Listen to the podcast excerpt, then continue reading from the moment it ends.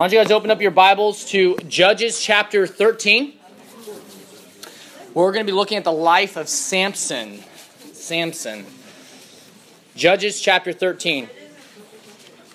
So, in my life, in my life, I've um, I've seen God use brokenness in all kinds of ways. Uh, specifically for me in college, I was me and Danielle kind of had an on off again thing. Um, so more her canceling it and me wanting it on. So, anyways, that's not the point. But there came a point where me and Danielle were in our relationship, and we weren't dating at the time. But she, uh, um, I'd become somewhat hostile to her, uh, passive aggressive. Guys, you do this when you like somebody, and you, you you can't like them for you've said stupid things, and that was in my case where I was. So um, I still liked her, but I didn't know what to do. And a lot of times, how I started treating her was very negative. Um, and I'd, I'd, hurt her uh, quite a bit. I really wasn't aware of this until later. Uh, but during that time, I remember she would tell me that she was praying for me. Uh, but she wasn't just praying any kind of prayer, she was praying that I would be humbled. Humbled. Um, and ultimately, what went down was I was playing basketball, and God just had to start exposing this area in my life that I wasn't giving over to Him. And we were playing basketball, intramural basketball, which is extremely competitive and, you know, high stakes, like lots on the line. You get a t-shirt at the end if you win, so so you know it's big, right? And uh, we're playing basketball, and my team is just, let's just put it in nice terms, they just stunk. They just, they weren't passing well, they weren't shooting the ball, they weren't getting it to the right person, me, um, and, and I can't shoot. So it was a really weird game and I'm getting really upset at my, my teammates, and a guy just puts a lazy pass uh, uh, at the top of the, the key, and the other team just snaps it, takes it right out of the air, starts going down. Uh, none of my team moves. Okay, that's how bad the game was. And I am nothing but hustle. So I get mad. I start screaming at my team, and I realize, like, he's just to go for a layup, and you could tell he kind of slowed down. Like, yeah, that's right. Like, I'm just to go in. So I was like, I'm not going to let this happen. I'm standing at the three point line on the other side of the court. I start sprinting over, and he has no clue I'm coming. I'm a freight train coming through. He has no idea. He's literally in the, in the motion of a layup. I came and I hit the ball right out of his hands. Didn't see me coming. And the ball hits the ground. As I stop and I turn, my knee dislocates, tearing my ACL meniscus. I immediately, having clenched the, the, the ball behind me, release it, fall, hit the floor, slide into the pads. And the whole time, my eyes are on the referee, whose eyes are going wide open that what just happened. And I'm thinking, oh no. Like, what did I just do? Insult to injury. The guy takes the ball, still in play, bounces it, makes the layup. Humiliating. Humiliating. Uh, God used that moment after months of not being able to get surgery because someone forgot to register as an out of state patient in the Illinois Blue Cross system. I had to wait three months to get my knee surgery. So I was, I was completely immobilized by my, my knee. I, I, couldn't, I couldn't bend it, I wasn't allowed to do anything with it. And I had to wait those three months. It was painstaking and agonizing. But God used that to show me some grace. God used the brokenness, brokenness in my life, the brokenness that He caused to really bring me, um, show me awareness of some sin in my life. God uses brokenness all the time. I think God will use brokenness, especially if you're not being broken yourself. And it's about humility, it's about lowering yourself. That's what humility is. Humility is not a feeling, it's an action. It's about knowing you're not necessarily worse than that person, but making yourself less. This is what Christ demonstrated to us on the cross. As we jump into Samson's life, we are going to see brokenness. Uh, we're going to see brokenness, and we're going to see it in all kinds of ways. We're going to see God break Samson and ultimately bring him back to him. But what we're going to see, the, the, the main thing tonight, is that God uses brokenness to pour out his grace into us. God uses brokenness, our brokenness, brokenness around us, to pour His grace into us. Uh, we're going to see through Samson's story this, and we're going to ultimately have two, two uh, application points that come from his story. So let's jump in. Okay, so here's the summary. I'll try to run through this as fast as I can. Okay, Samson has some strengths, he has some weaknesses. Samson is a judge of Israel. So we're in the book of Judges. Uh, in the book of Judges, there's all these cycles. Uh, people of Israel are free, they don't have anybody oppressing them. Then all of a sudden, somebody big and bad comes along that God raises up. You know why? Because the people harden their heart. The whole book of Judges is about God breaking his people and bringing them to repentance. And so it's constantly happening. And basically, that's exactly what happens in the story of Samson. So Samson's a, one of these judges. Now, the, the cycles of the judges, what's happening in the book, it's supposed to be happening to the people of Israel. Now it's going to happen to an actual judge of Israel. So this is not a good story necessarily, okay? And so he's supposed to be the defender of Israel. He's supposed to be defeating their enemies and attacking their enemies, okay? So, what are some of Samson's strengths? He's strong. Like, anybody know that? You who've been in Bible uh, uh, Sunday school class know your Bible. Samson's strong, right? Picking up gates, chopping things, and throwing jawbones, and he's got stuff, right? He's a strong man. He's a leader. He's a leader. He's seen as someone powerful and authoritative. He also has God on his side. These are his strengths. And primarily, why he has God on his side is there's this little thing called the Nazarite vow. And that's honestly the whole story of Samson's kind of uh, a nice bow is wrapped around it with a Nazarite vow. Um, so, what is a Nazarite vow? It's something that Moses detailed out in Deuteronomy. Um, and what happened is we'll, we'll get to uh, uh, Samson's story about how the Nazarite vow came to be on him. But a Nazarite vow was basically there's three main things a person wasn't supposed to do. Uh, the person was never to drink any wine. They weren't even to eat any grapes, so no grape juice either. Okay, um, they're not supposed to shave their head, cut their hair at all. They're supposed to leave it long and beautiful. Okay, especially men. It's not always common, but it's, it's true. Men can have beautiful hair. Um, Samson had beautiful hair. Um, so, and then I love the third one. It's no cadavers, which means no dead bodies. No touching dead bodies, no touching dead animals, no touching anything dead. If it's dead, don't touch it. And it's not because it's like legalistic that no touching things was supposed to signify separation, sanctification. It's holiness that he's been set apart. Okay? This symbolized, his Nazarite vow symbolized God being on his side. Ultimately, when those are all broken, Samson's not on God's side and he ends up being humbled. We'll get there. What, is our, what are his weaknesses? His eyes. Samson's story, and we won't get into all the nitty gritty details of it, but it's like super cool. As you read back, watch what happens when Samson sees something. What happens when he talks about his eyes? It's, it's what his it's his uh, reasoning. It's his his desires. Uh, it's his own mindset and how he's going to go about life. And the book of Judges it keeps repeating this phrase, and the people did what was right in their own eyes. And that's the moral compass of Israel. And ultimately, it's going to be demonstrated in our judge, Samson. Uh, he shows disregard to the custom and the laws of his people. He's going to go try to marry a woman he's not supposed to marry, and his mom and dad are like, "What? You're not supposed to." And you're uh, uh. so, and he's like, "I don't care. I want her. She was right in my eyes."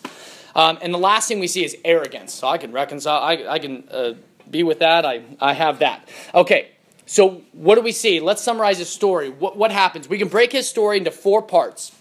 And basically, it's the four chapters. So, chapter 13, which is the first part, uh, it's his upbringing. So, what happens in chapter 13? I'm just going to summarize because there's so much to get through. Uh, so, his parents basically, his mom's out in the field.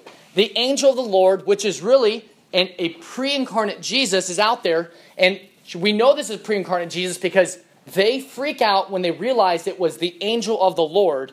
They respond as if it was God. This is how people respond to the angel of the Lord in the Old Testament. They're all like, oh my goodness, we're going to die. And actually, Samson's parents talk about it. They're like, are we going to die? I don't know. Are, you, are we going to die? And they have this whole discussion about, well, we're not going to die because he gave us a promise. And it's kind of hilarious. So read the Old Testament. There's some really great comedy in it. Um, so the parents are told by the angel of the Lord, hey, you're going to have a son, and, and you're going to give him, make him a Nazarite. And so the angel gives specific instructions to mom and says, Do not drink of wine, do not touch anything defiled, and do not cut his hair, or do not let him do those other things as well. So she's given very specific instructions on how to raise him. That he's supposed to be a Nazarite, someone set apart for the Lord. He was going to be a deliverer for his people. They raised them in this way. It's a really fascinating story, really great story about parenting. I mean, these people raised their son in the way. I think it's something to say about parenting is some of you guys come from a Christian home where your parents have done this. They've, they've raised you in the way of the Lord. Here's the thing ultimately, that does not affect your eternal destination. It doesn't affect it. Uh, Samson isn't necessarily better off because he was raised this way, okay? It's what Samson does with his life. And same with you. If you're raised in a Christian home, that doesn't make you a Christian. Christians are reborn through the Spirit of God, they are not born of flesh. Samson has to work this out in his life, and ultimately, I believe he does. So he was born this way. He was raised in this godly home. They were very careful to obey. And ultimately, we see in chapter 2 the conflict Samson has with his parents. So we move to his second chapter, which is chapter 14.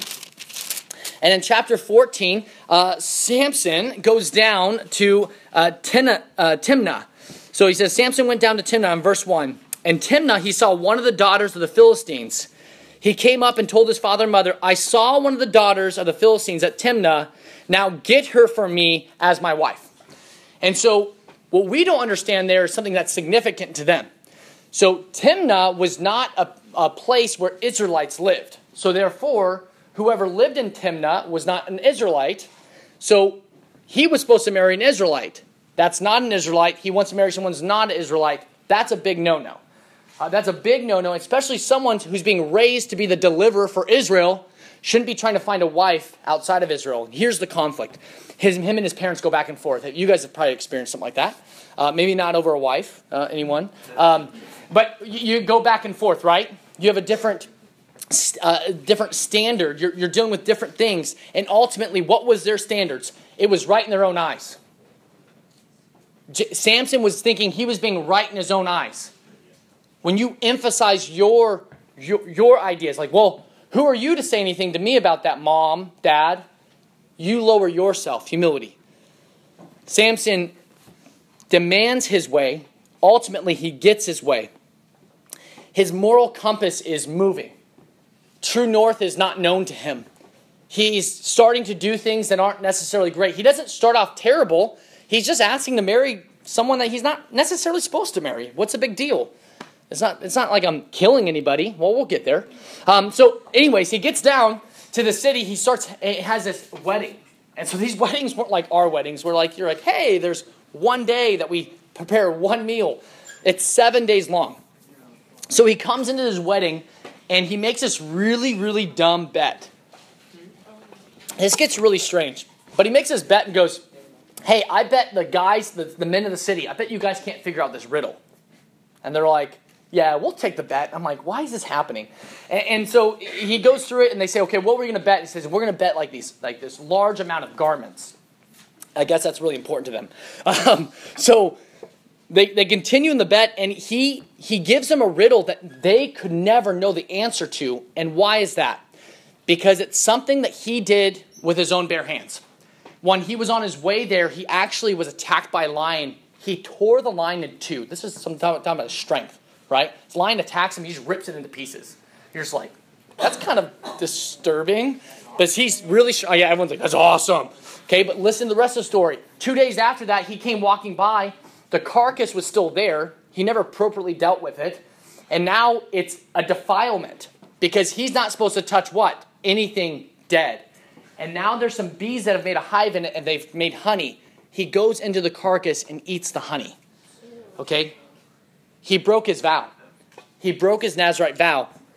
And more likely at the wedding, they don't necessarily just drink orange juice and apple juice, okay? They're having wine at the wedding, so he's more likely breaking his vow there as well. So he based this riddle off the fact that he had this lion, he killed this lion and ate honey from it. So the answer to the riddle was as strong as a lion, as sweet as honey. Well, the men of the town at day three start threatening his new wife, saying, Listen, if you don't figure out this riddle, if you don't get it from him, we're going to burn you and your whole family. So she's going, I'm not an idiot. So she convinces Samson to tell her. Samson refuses until the last day of the feast, the seventh day. And they had up to that seventh day to tell him the riddle.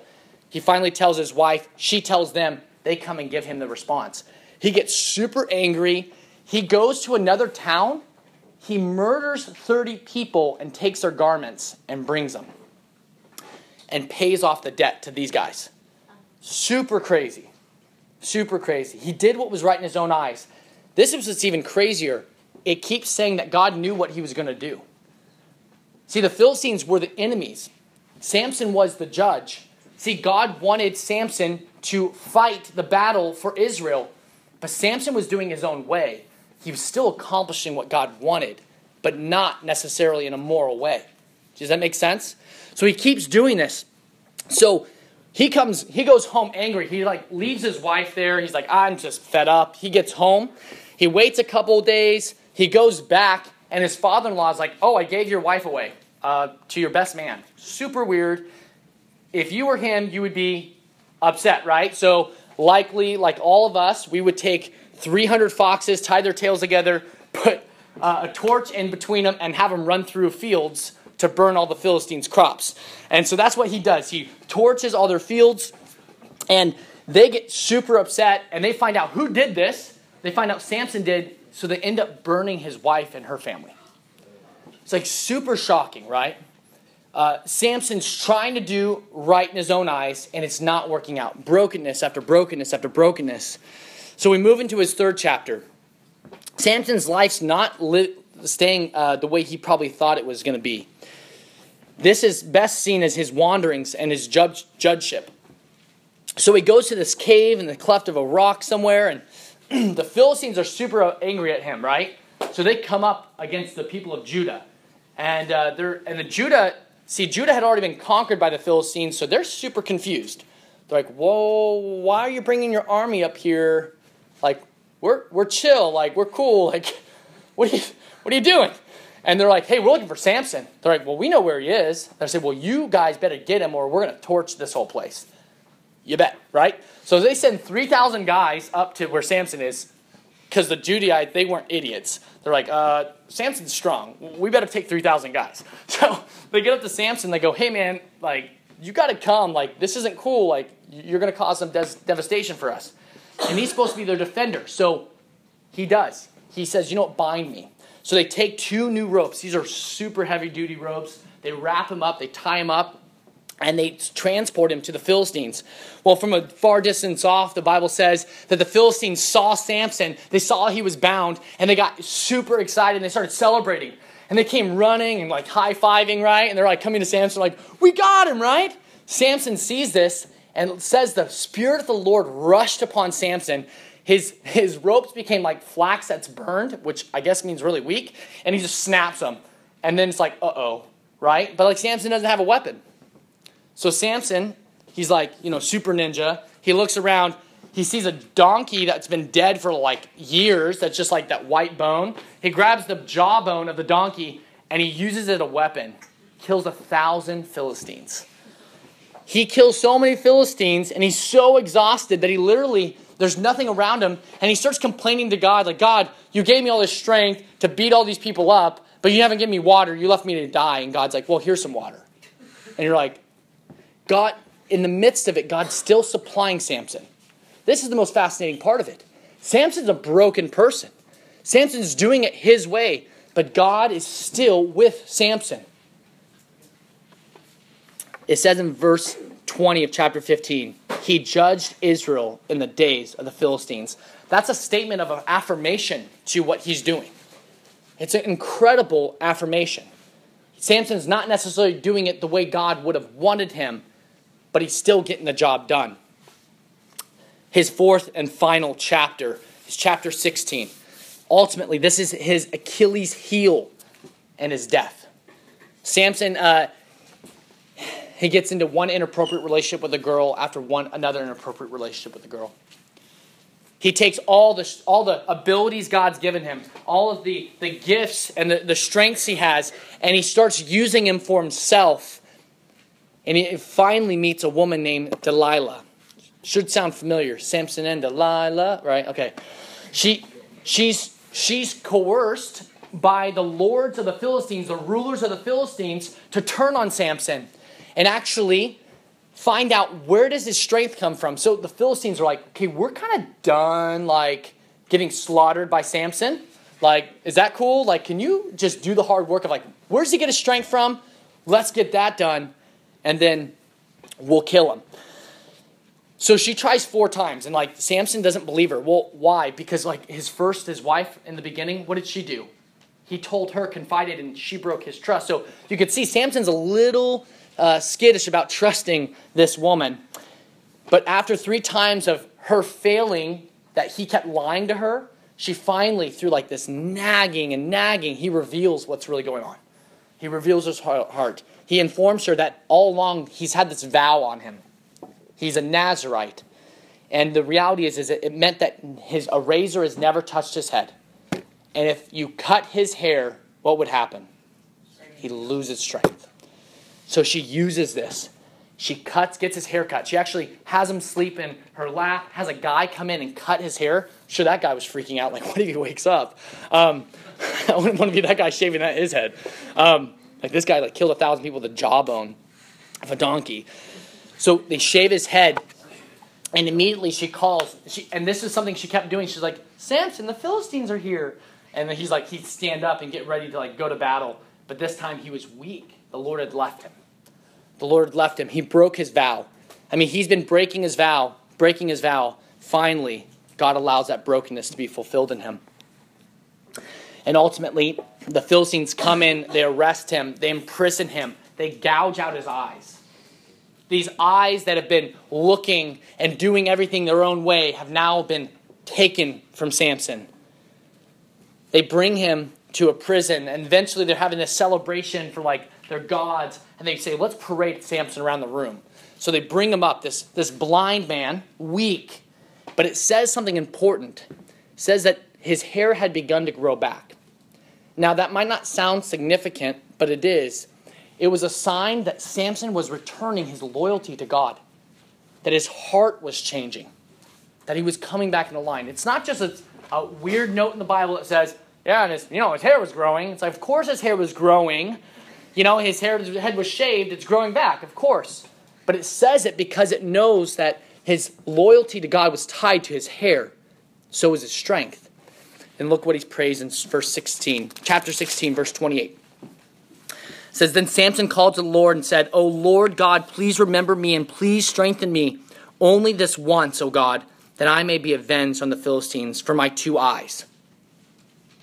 It's an odd prayer of repentance from an odd, broken life. Rightly, he turns to God and asks God, God, give me vengeance. Let me take vengeance. But it's not for God's glory, it's for Samson's. But even in the midst of that, God uses that brokenness to bring himself glory and pour grace out to Samson. God gives him grace. And what happens? Samson grasped the middle, middle pillars on the wall uh, which the house rested, and he leaned his weight against them, his right hand on the one and his left hand on the other. And Samson said, Let me die with the Philistines. Like you shout that, and people are going, What's this guy doing? Then he bowed with all his strength, and the house fell upon the lords, upon all the people who were in it. So the dead whom he killed at his death were more than whom he had killed during his life. Samson was more effective in being a judge at his death than his entire life.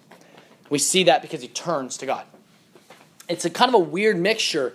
It's a weird mixture because there's a ton of brokenness to his story. So, what are the two things that stand out to us? What are the two things we can walk away with? So, so we're going to wrap up with this. Ultimately, it starts with God, it starts with His grace. God's grace is given to us because of our brokenness. God gives us grace because of our brokenness. I think a lot of times we uh, uh, try to hide our brokenness. We try to disguise it. Ultimately, Samson couldn't. Samson is broken. He's, he's ultimately sometimes a really bad example for us. Like, we shouldn't look at Samson's life and be like, hey, like, if you're, you know, caught in a bad bet, you know, you go kill people and you go get their stuff and sell and give it to the person that you made a bad bet with. Like, not a good moral example, okay? The story's not put here to be like, be like Samson. The story's put here to demonstrate how immeasurable God's grace is. God uses the most broken people. God can use the most broken people. I love the Bible. I love how it pictures our heroes as just the way they were. It doesn't try to sugarcoat Samson. It never once tried to hide the fact that Samson's really not that great of a guy. But ultimately, we see him in the hall of faith. If we go to Hebrews chapter 11, we won't have time to go there. Hebrews chapter 11 uh, is the hall of faith. It gives this list of like Abraham and, and David and all these people that are like pillars of, of the faith in the Old Testament. Gideon's an example of someone who had faith, and so did Samson. Their faith wasn't perfect, their faith sometimes was really nasty and messy, but ultimately they demonstrated God and, and God poured grace into their lives. God has an amazing grace. You got to remember, what is God's grace? It's unmerited. See, we look at Samson and go, well, how could God be gracious to him? If God can be gracious to Samson, clearly grace is not earned. Samson never deserved any of it. And so with us. I think there's an idea that we can sometimes earn grace from God. And, and if we don't actually think it, we somehow respond like we like we like we can okay? Uh, an example maybe this isn't you but some people you know you, you feel the brokenness in your life you feel what you've done is wrong and you get full of self-pity.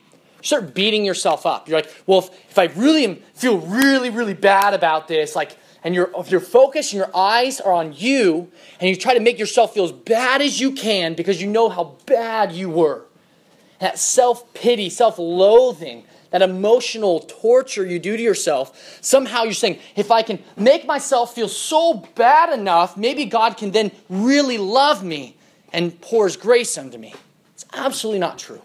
Absolutely not true.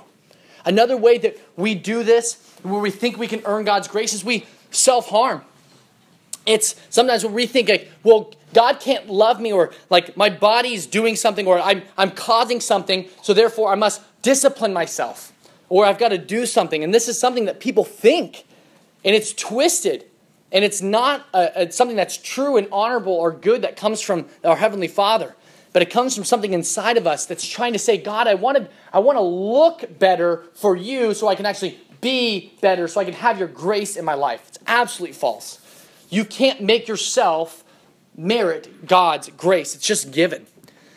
I think the most interesting one we do is we start twisting our communion with God.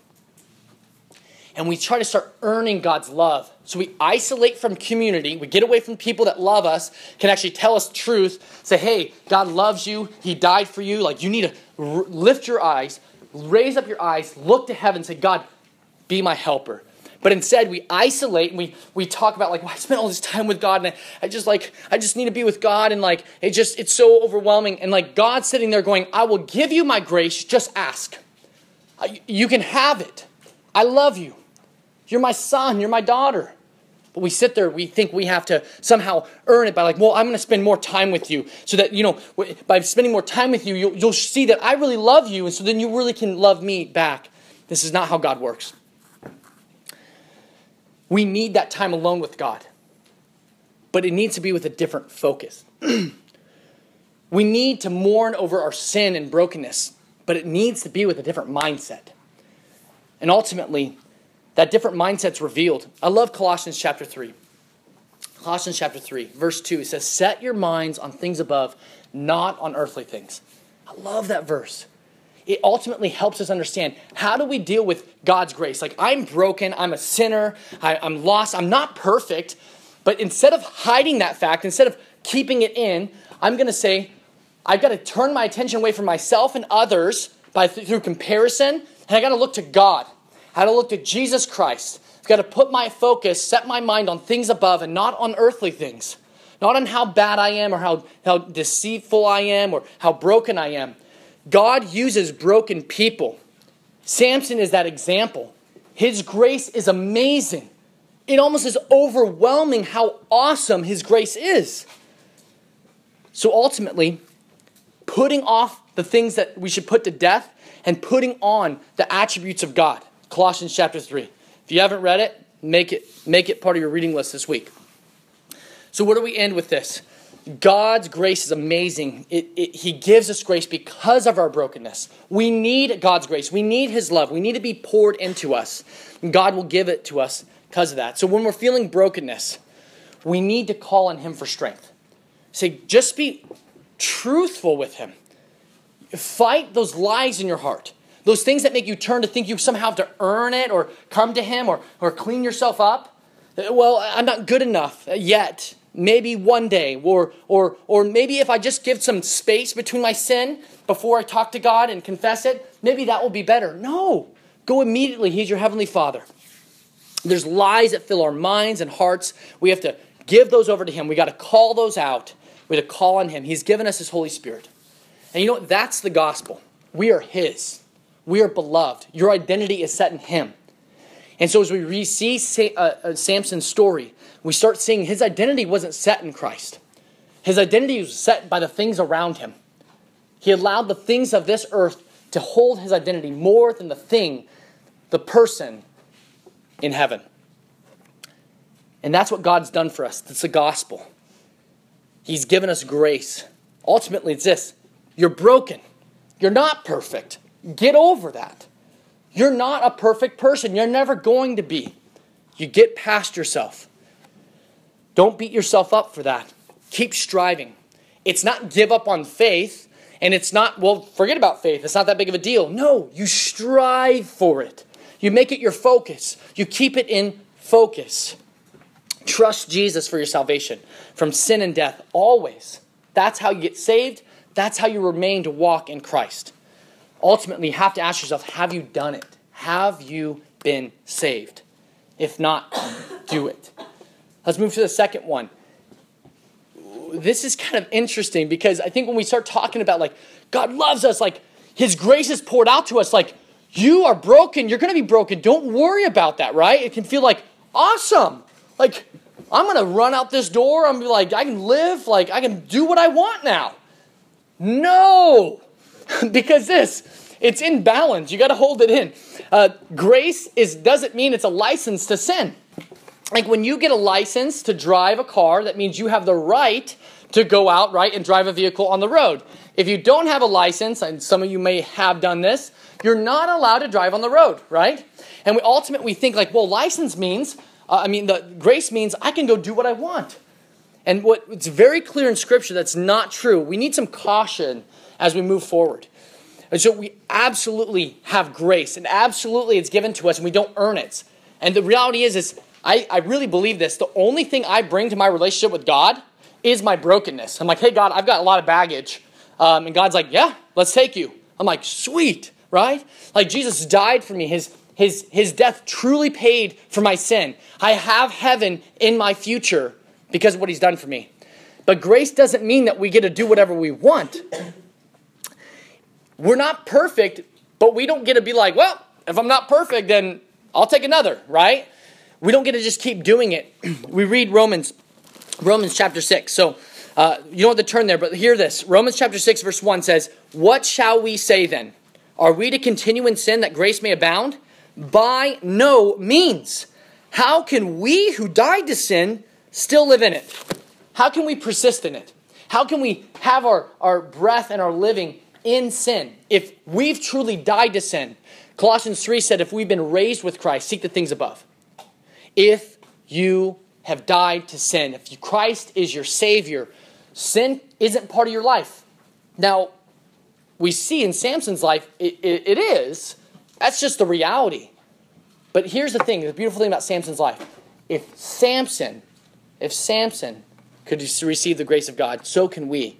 And ultimately, it doesn't give us the license or excuse to do or continue in our sin. We have to identify these things. It's clearly, it's clearly seen in Samson's life. He had sin.